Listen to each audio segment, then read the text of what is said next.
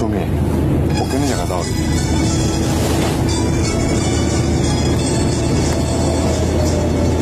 算了吧，从小听了很多大道理，可依旧过不好的生活。但走过这么多路，就会懂得该努力过好这一生。身未动，心已远。这里是旅行者。当一个人成了谜，你不知道他们为何离去，那声再见竟是他最后一句。当一辆车消失天际。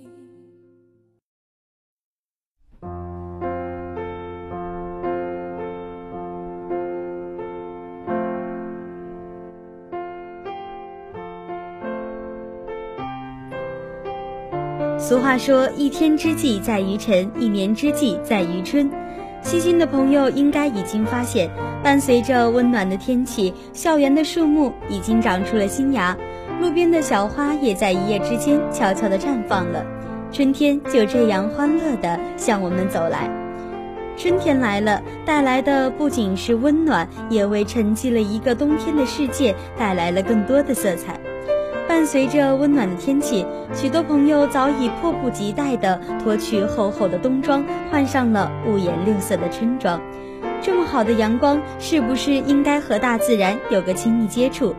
今天，旅行者带大家发现最美春天。苏夏和大家一起呼喊：“春天来了！”你们的耳朵准备好了吗？那首脍炙人口的《请到天涯海角来》。将三亚形容为这里四季春常在，但其实吧，用四季夏天常在可能更为贴切，因为炙热的阳光让三亚成为当之无愧最温暖的城市。如果你是一个怕冷的人，在经历了春节旅游高峰期后，去三亚寻觅满满的阳光和温暖，一定是个不错的选择。来三亚旅行，一定要在抵达的第一天体验一下岛民的悠闲生活。清早在温暖的阳光中醒来，悠闲地去红港市场挑一些新鲜的海鲜；到早上八九点钟，在巷子里吃上一碗厚安粉，或者美美的喝上一杯早茶。接着吃过午饭后，午休到下午三四点钟，点上一份糖水，享受惬意的下午茶时光。傍晚时分，在海边看一看三亚湾的美丽日落。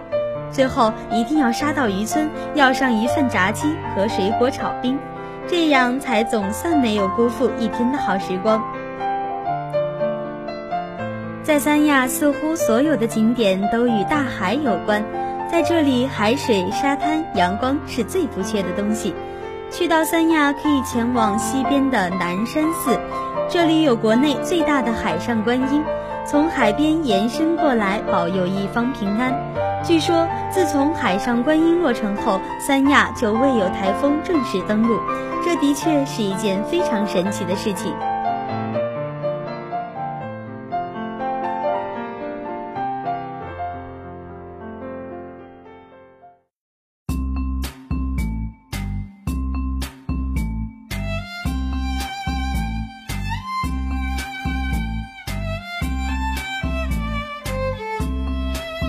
附近的大小洞天，在大自然的鬼斧神工下，让海岸边的石头形成了个洞穴。传说有仙人在此得道升仙，因此也有了福寿洞天之说。因为周围没有任何建筑物和海岛，在景区内漫步可以看见海平面呈弧面状，证明地球真的是圆的哦。再往东走，就是象征爱情天长地久的天涯海角景区。传说遥远的大陆有一对男女，从小青梅竹马，可是长大后父母却不同意他们结合，于是二人双双逃到海南岛三亚。前面是茫茫大海，身后是追逐而来的众家丁，两人无处可逃。为了在天愿作比翼鸟，在地愿为连理枝。两人相拥奔向大海，此刻电闪雷鸣，风雨大作，一声巨响，所有人都劈成石块。据说位于海边刻有“天涯海角”的两块石头，就是当年的这对恋人。这里从此也成了美丽浪漫的代言词。说三亚是浪漫的城市，一点也不为过。如果能在日落前赶到市区的鹿回头景区，更可以体验一番别样的海岛浪漫。鹿回头也有一段美丽的爱情传说。古代一位英俊的黎族青年猎手，从五指山翻过九十九座山，涉过九十九条河，仅仅追赶一条坡路。那只鹿的目光清澈而透明，凄艳而迷人。忽见火光一闪。回过头，只见一位美丽的黎族少女。从此之后，他们相爱，并且定居下来。根据这个美丽的爱情传说而建造的海南全岛最高雕塑“鹿回头”，已成为三亚城雕，三亚也因此得名“鹿城”。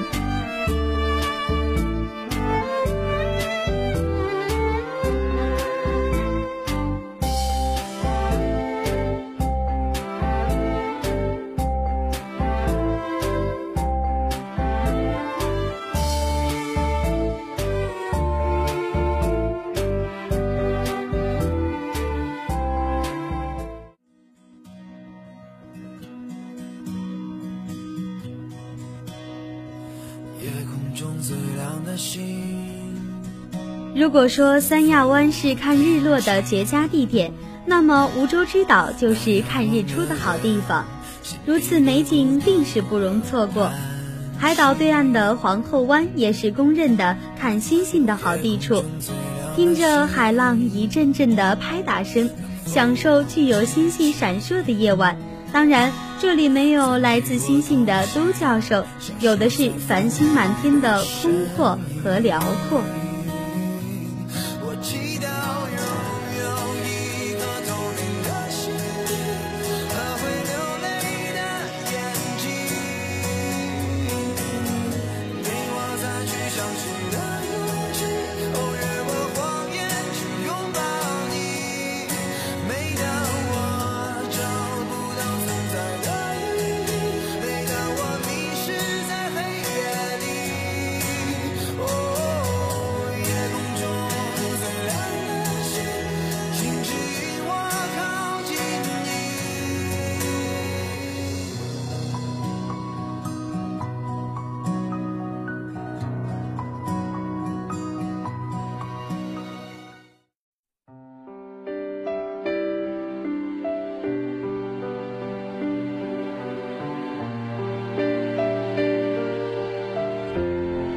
实，对于很多朋友而言，爱上三亚可能是因为一部电影。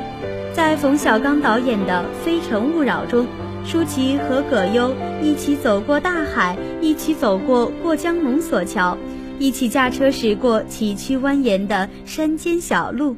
最好不。那山间如诗如画的美景和深情动人的背景音乐，以及众所周知的那段见或不见的深情对白，都给三亚这座城市增添了一种令人向往的情怀。好了，三亚那么美，怎么说得完呢？可以亲自体验一下。面朝大海，春暖花开不是梦。最好不相可不想见，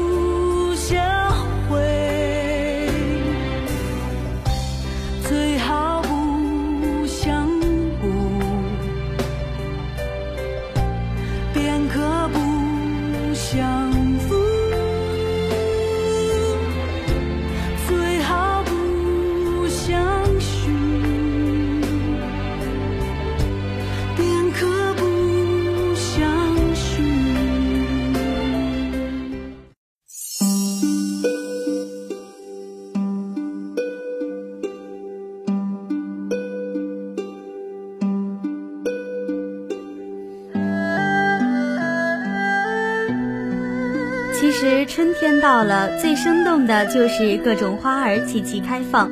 不得不提的就是三月的樱花。说到樱花，大家最先想到的就是日本。其实不知何时，樱花已经与武汉大学捆绑在一起，成为一张名片。武汉大学以每年春天盛开的四种樱花，吸引着数十万的游客不断涌入。位列中国最美校园之一的武大，每年春天一千株樱花竞相开放。大有三月赏樱，唯有武大之意。春天的樱花大道，花枝浓密，抬头只见花，不见天，是个晶莹透亮的世界。人群散坐在草地上，格外的自在悠闲。武大的樱乃白樱，活脱一个冰清玉洁的少女，使人一刹那间就能体悟到生命原可以如此一尘不染。倘若说别处赏花是阅尽春光无限美，那么五大赏樱就会给大家带来一种朝花夕拾的情怀，去感念校园时代的青葱往事。对了，差点忘了，幸运的你说不定还会偶遇我们的五大樱花女神。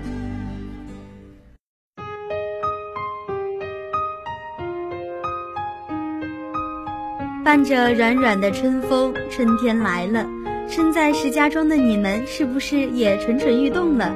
而石家庄虽然不是什么旅游城市，但也不缺乏美的地方。身边经常有朋友烦恼周末不知道去哪里玩，那么石家庄有哪些好玩的地方呢？在这暖暖的春天里，最适合的运动莫过于登山了。那么就一定要去抱犊寨。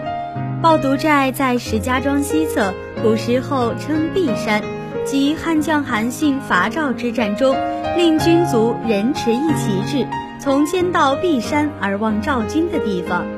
而抱犊之名，据说在北魏葛荣起义时，当地人为避战乱，抱犊上山，因此才有了抱犊之名。山的四面都是峭壁，山路很险，而山顶上又有六百多亩耕地。所以民间又有“抱犊上山养大耕田”的说法。在金末元初时，金将武仙在山顶屯兵建宅，抗击蒙古军队，这样此山便有了“寨”的名称。抱犊寨山势蔚然，仅南北坡各有一条羊肠小道可通，登至山巅豁然开朗。修建有目前全国最大山顶门房南天门，全国第一座山顶地下石雕五百罗汉堂，全国最大的金漆壁画装饰的韩信祠，以及长城寨墙等。新开辟的西苑莲花山抱犊寨客运索道全长一千八百多米。是国内唯一设有中转站、没有中间塔、全封闭往返式客运索道，而这个索道也成为抱犊寨的一大景观。抱犊寨一直有“兵家战场、人间福地、天堂幻觉、世外桃源”的美誉。它东临华北大平原，西接重峦叠嶂的太行山。山体轮廓奇特，一峰突起，四壁如歌。夕阳西下时，如果你站在县城向西北方向眺望抱犊寨，山的轮廓似一尊仰卧的巨佛，佛是一座山，山像一尊佛。那佛的神态从从容容，平平静静，似用蕴藏着无穷智慧的双眸，仰视着无限的时空。